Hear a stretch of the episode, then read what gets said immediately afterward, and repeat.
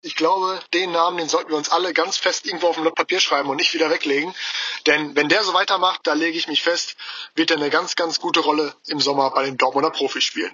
Ja, Leute, ich habe Zettel und Stift schon ausgepackt. Wer laut BVB-Reporter Jonas Ortmann im Sommer bei Dortmund eine richtig große Rolle spielen könnte, warum in München das Pariser Torwartmodell keine Zukunft hat und alles zum DFB-Pokal hört ihr jetzt in Stammplatz. Ich bin André Albers. Stammplatz. Dein täglicher Fußballstart in den Tag. Und wir starten mit den beiden frühen Spielen im DFB-Pokal. Da war zum einen die Partie Hannover gegen Leipzig. Das war eine sehr klare Sache.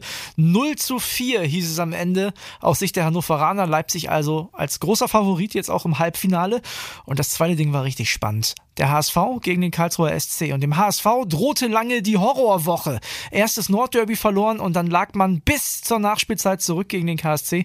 Dann aber der Ausgleich von Glatzel und am Ende hat Heuer Fernandes, der Keeper, das Ding im Elfmeterschießen gewuppt. Und übrigens schon zum dritten Mal. Ne? Also dreimal Elfmeterschießen, zuletzt dreimal Sieger HSV. Herzlichen Glückwunsch, die Hamburger damit im Halbfinale. Ja, und am Ende wäre der VfL Bochum mit Sicherheit auch total gerne ins Elfmeterschießen gegangen. Das sollte aber nicht sein. Das Spiel an der Kastropper endete schon nach 120 Minuten und zwar mit 1 zu 2. Der SC Freiburg ist weitergekommen. Nach 90 Minuten stand es 1 zu 1. Nils Petersen hatte die Freiburger in der 51. Minute mit 1 zu 0 in Führung gebracht. Den Ausgleich erzielte der eingewechselte Polter in der 64. Und dann der große Fehler von Leitsch und das Tor von Jalai in der 120. Minute. Enttäuschte Bochumer, die auch mein Kollege Max Backhaus hinterher erlebt hat. Hi André, grüß dich aus dem Ruhrstadion. Das Spiel ist seit circa 10 Minuten vorbei. Und ja, wenn man im Hintergrund noch was hört, das sind die Freiburg-Fans, die ihre Mannschaft äh, für den Sieg feiern, für das Halbfinale feiern.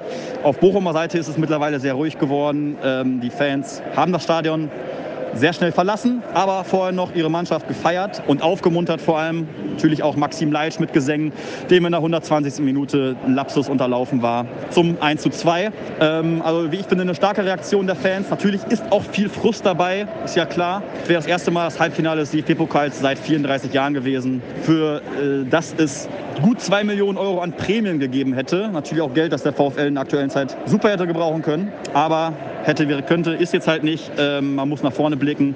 Da geht es am Wochenende gegen Fürth und immerhin geht es in der Liga ja noch um den Klassenerhalt. Wäre ja auch nicht ganz so schlecht. Wären die Bayern noch im Pokal gewesen, hätte gestern oder vorgestern sehr wahrscheinlich Sven Ulreich im Tor gestanden, denn die Nummer 1, Manuel Neuer, ist ja noch verletzt.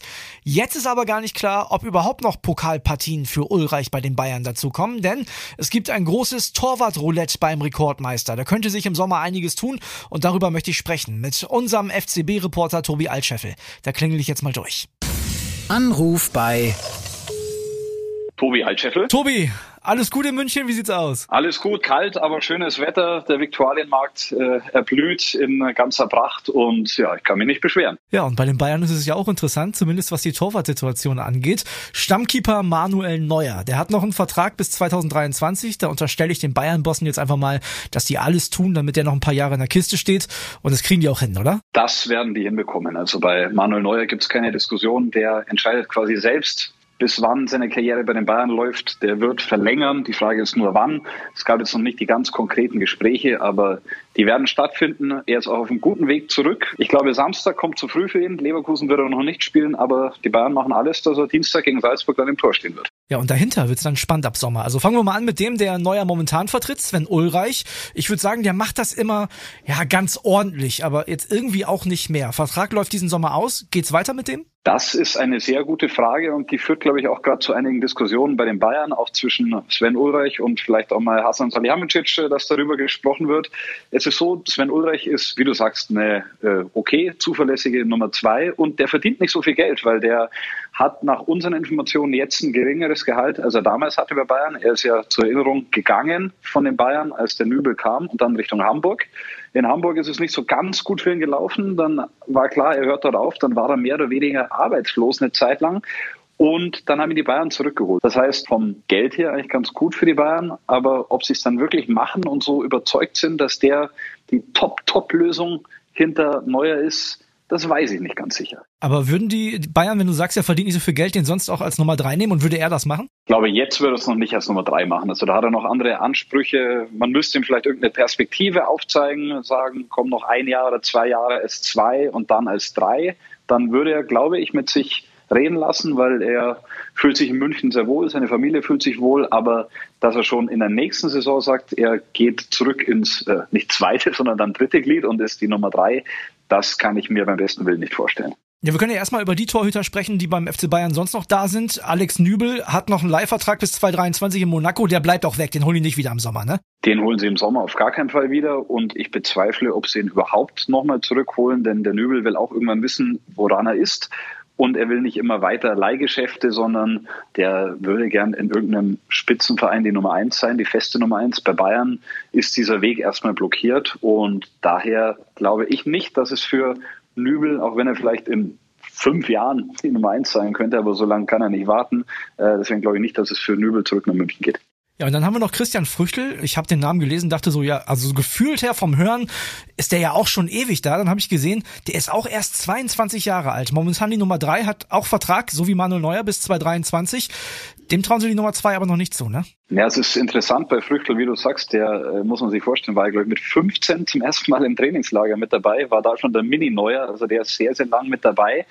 Ich hätte na, was heißt gern gesehen? Ich will dem Sven Ulreich nichts Böses wünschen, aber ich hätte gern mal ähm, miterlebt, wie er sich macht in einem Bundesligaspiel. Aber als Nummer zwei sehen Sie natürlich noch nicht. Ähm, da will Julian Nagelsmann, glaube ich, einen Spieler, der auch schon mal erste Liga gespielt hat. Ich glaube, der Früchtel hat einiges drauf, aber ist die Frage, wo er die Chance bekommt, das mal zu zeigen und wo er Spielpraxis sammeln kann. Also wenn, dann tippe ich eher auf eine Verlängerung des Vertrags plus Laie und dann kann sich Früchtel woanders empfehlen und vielleicht wieder zurückkehren und irgendwann die Nummer zwei bei Bayern werden. Gut, wenn man also bei Ulreich noch nicht genau weiß, soll es mit dem als Nummer zwei weitergehen oder nicht, kommen ja zwangsläufig andere Namen ins Spiel und so ein Name ist jetzt auch aufgetaucht. Äh, Stefan Ortega, 29 Jahre alt, starke Leistung gebracht bei Arminia Bielefeld. Das wäre ja quasi ein zweites Modell Ulreich, ne? Also den hat man ja damals auch aus Stuttgart geholt, war da die Nummer eins, hat sich dann hinter Neuer ohne großes Murren auf die Bank gesetzt.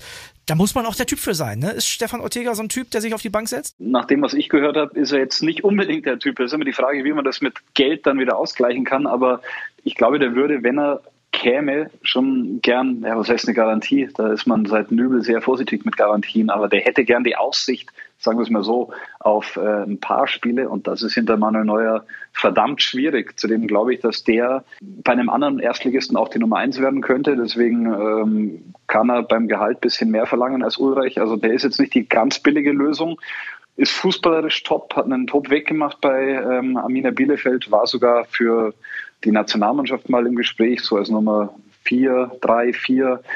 Deswegen wäre eine super Lösung, aber die Bayern sparen überall, wo sie können. Und ich glaube, dass sie auch bei Ortega dann nochmal sich strecken müssten, für die Position des zweiten Torwarts zu viel Geld auszugeben. Also, dass, ich sag mal, ein Ulreich bleibt und dass ein Ortega kommt, das wäre dann schon einer zu viel mit Ambitionen. Das würde ich definitiv ausschließen, weil zum einen Ambitionen, klar, und zum anderen wenn wir da über das Gehalt sprechen, dann äh, wird sich Bayern auf keinen Fall leisten, einen Ulreich und einen Ortega unter Vertrag zu nehmen. Das ist zu teuer. Wenn wir mal bei Ortega bleiben, würde ich jetzt erstmal persönlich, also von meinem Gefühl her sagen, ein großer Angriff auf Neuer wäre das nicht. Also das wäre dann schon irgendwie ein deutliches Zeichen Richtung Vertragsverlängerung, oder? So Manu, mit dir wollen wir weitermachen und wir holen den Ortega dazu? FC Bayern muss niemand Neuer ein Signal senden und Neuer braucht von niemandem ein Signal, egal in welcher Form äh, eines zweiten Torwarts. Äh, selbst wenn die Marc-André Ter Stegen holen würden, dann wäre klar, dass Manuel Neuer unangefochten Nummer eins ist. Also der hat so ein Standing und der zeigt solche herausragenden Leistungen, dass es keinen Torwart gibt, der auch nur annähernd realistisch wäre,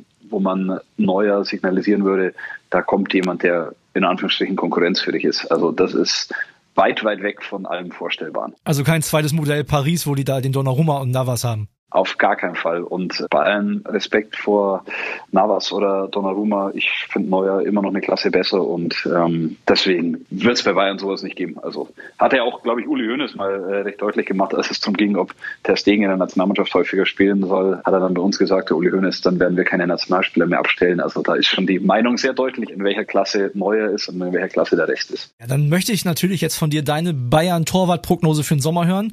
Wird's Ortega, bleibt's Ulreich, ein ganz anderer. Was meinst du? Wie stellen die sich ab Sommer auf? Meine Prognose ist natürlich, dass Neuer verlängert ähm, und die Nummer eins bleibt bis mindestens 24, aber eher 25.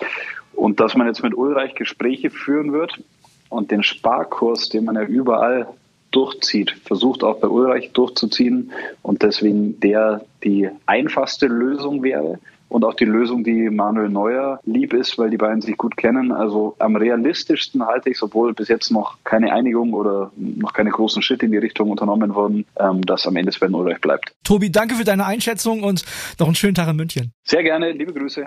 Die Bayern also auf der Suche nach einer neuen Nummer 2. Borussia Dortmund scheint den nächsten Jaden Sancho schon gefunden zu haben. Und da ich den Namen nicht vernünftig aussprechen kann und der Kollege sowieso viel dichter dran ist als ich, gibt es jetzt eine Sprachnachricht von Jonas Ortmann. WhatsApp ab.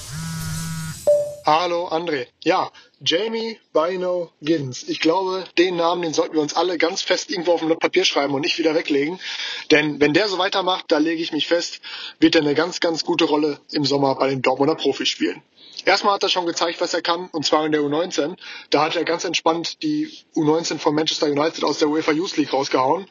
Zwei Tore gemacht, den entscheidenden Elfer verwandelt und dazu noch ein richtig, richtig geiles Solo vom 2-0 hingelegt. Ich glaube, mehr geht auswärts in Manchester nicht. Das Spannende dabei ist, in Dortmund wird er schon mit Jaden Sancho verglichen. Und der Vergleich ist echt nicht weit. Beide sind im jungen Alter von Man City nach Dortmund gekommen. Jaden Sancho mit 17, er mit 16 schon. Beide sind unfassbar gute Techniker, sind extrem schnell und torgefährlich. Das sagen auch die Bosse. Die wollen ihm natürlich den Rucksack eines Jaden Sancho noch nicht aufsetzen. Aber ich bin mir sicher, wenn das so weitergeht, werden wir im Sommer ganz, ganz viel von ihm hören. Also, bis dann und Grüße aus Dortmund. Boah, da freue ich mich schon drauf, wenn nächste Saison Nobby Dickel ins Mikro schreit, Jamie! Und 80.000 über Bino Gittens stolpern. Das ist ziemlich witzig, glaube ich. Ein anderes 17-jähriges Megatalent vom BVB ist scheinbar schon wieder verletzt. Die Rede ist von Yusufa Mukoko. Der hat sich wohl wieder ein Faseres zugezogen, fällt damit erstmal aus. Zum Schluss noch ein kleiner Hinweis und zwar auf die neue Ausgabe der Sportbild. Da gibt es uns zu sehen. Also sonst hört ihr uns ja immer nur. Da könnt ihr mal reinschauen, wie das Ganze hier funktioniert, wie Stammplatz produziert wird und ihr erfahrt ein paar interessante Sachen, unter anderem auch, wie lange wir hier nachts für euch noch sitzen. Also der Weg zum Kiosk lohnt sich auf jeden Fall. Das war's mit der heutigen Ausgabe Stammplatz. Wenn ihr mögt, lasst uns ein Like da, ein Abo. Wir wissen ja, ihr seid fleißige Hörer, aber da geht noch ein bisschen mehr und schaltet morgen wieder ein. Tschüss, bis morgen. Stammplatz. Dein täglicher Fußballstart in den Tag.